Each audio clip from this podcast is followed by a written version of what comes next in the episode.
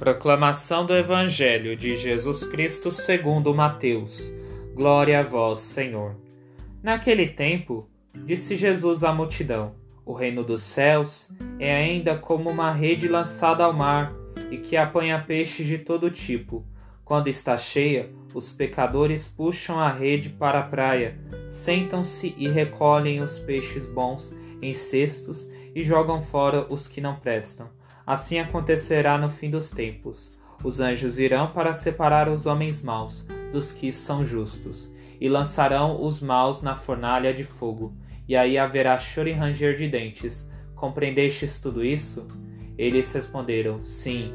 Então Jesus acrescentou: Assim, pois, todo mestre da lei que se torna discípulo do reino dos céus é como um pai de família que tira do seu tesouro coisas novas e velhas quando Jesus terminou de contar essas parábolas, partiu dali. Palavra da salvação.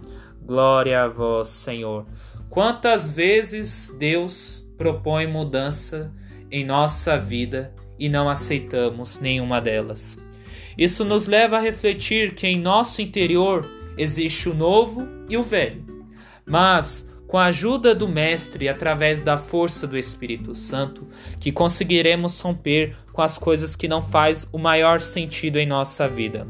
Porque o reino dos céus é uma proposta para largarmos a vida velha e começarmos a ter uma vida nova no Espírito, fazendo com que nossa vida tenha um sentido e ao meditarmos a palavra de Deus em, nossa, em nosso dia a dia, meditamos que Deus quer nos propor uma vida nova para que possamos aceitá-la de braços abertos, fazendo com que nos rompemos as coisas sem sentido quando abrimos o nosso coração para acolher a palavra de Deus em nossa vida. Nos tornamos discípulos do reino dos céus, deixando com que o Espírito Santo nos conduza a cada momento, tendo uma vida nova, que possamos despojar da vida nova para acolhermos com o coração aberto a palavra de Deus em nossa vida, para que seja demonstrada em cada ato de nossa vida.